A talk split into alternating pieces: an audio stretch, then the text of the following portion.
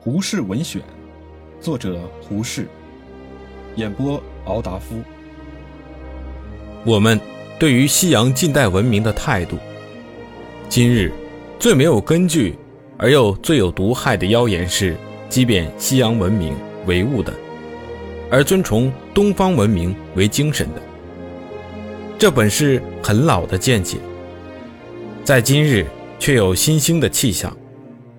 从前，东方民族受了西洋民族的压迫，往往用这种见解来解嘲，来安慰自己。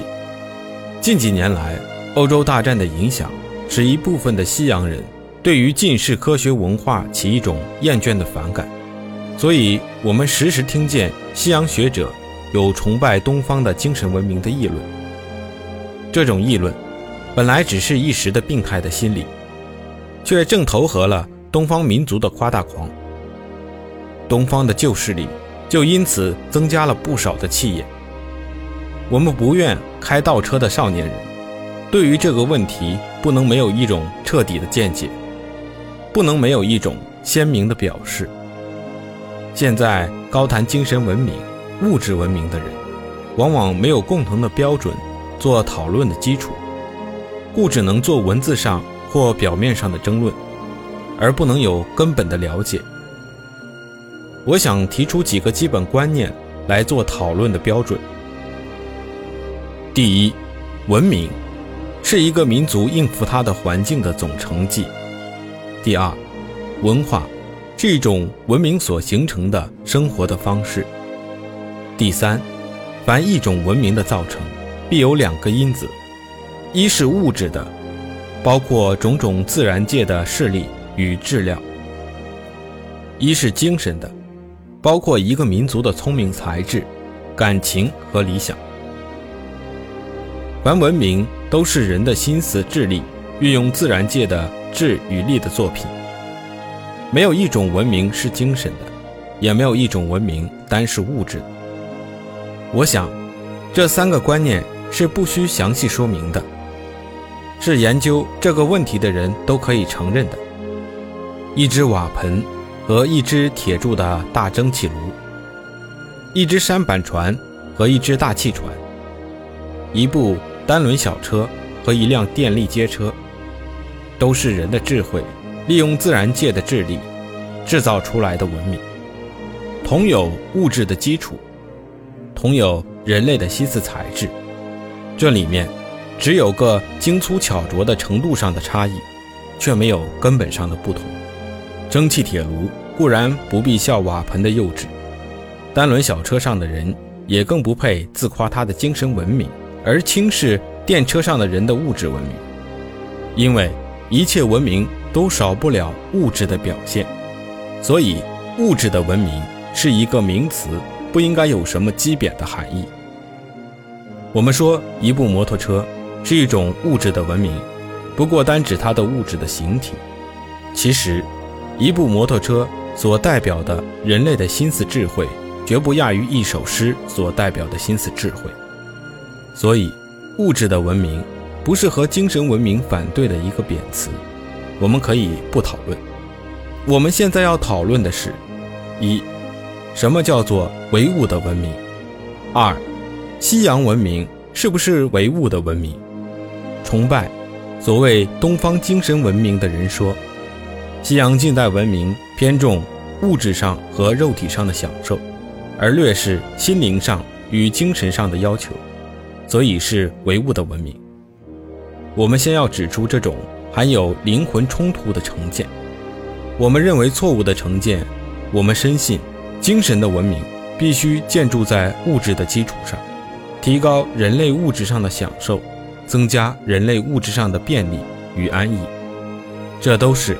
朝着解放人类的能力的方向走，使人们不至于把精力心思全抛在仅仅生存之上，使他们可以有余力的去满足他们的精神文明上的要求。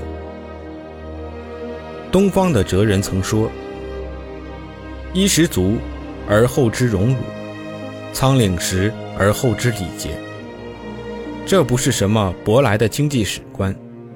这是评述的常识，人世的大悲剧，是无数的人们终身做血汗的生活，而不能得着最低限度的人生幸福，不能避免动与恶。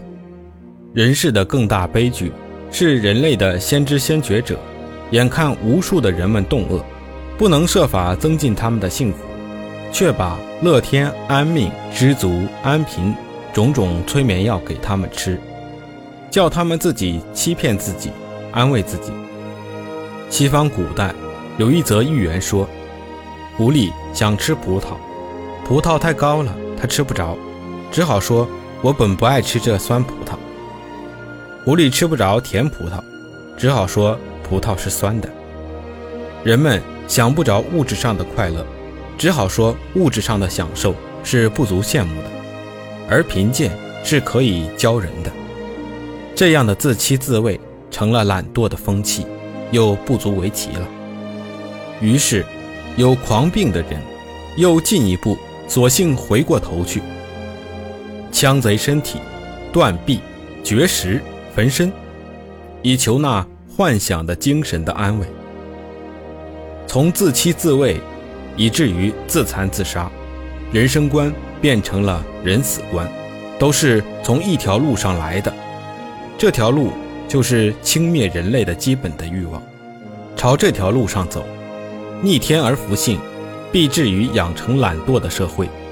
多数人不肯努力以求人生基本欲望的满足，也就不肯进一步以求心灵上与精神上的发展。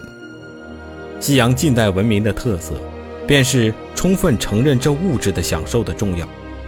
西洋近代文明，依我的鄙视看来。是建筑在三个基本观念之上：第一，人生的目的是求幸福；第二，所谓贫穷是一种罪恶；第三，所以衰病是一种罪恶。借用一句东方的古话，这就是一种利用后生的文明。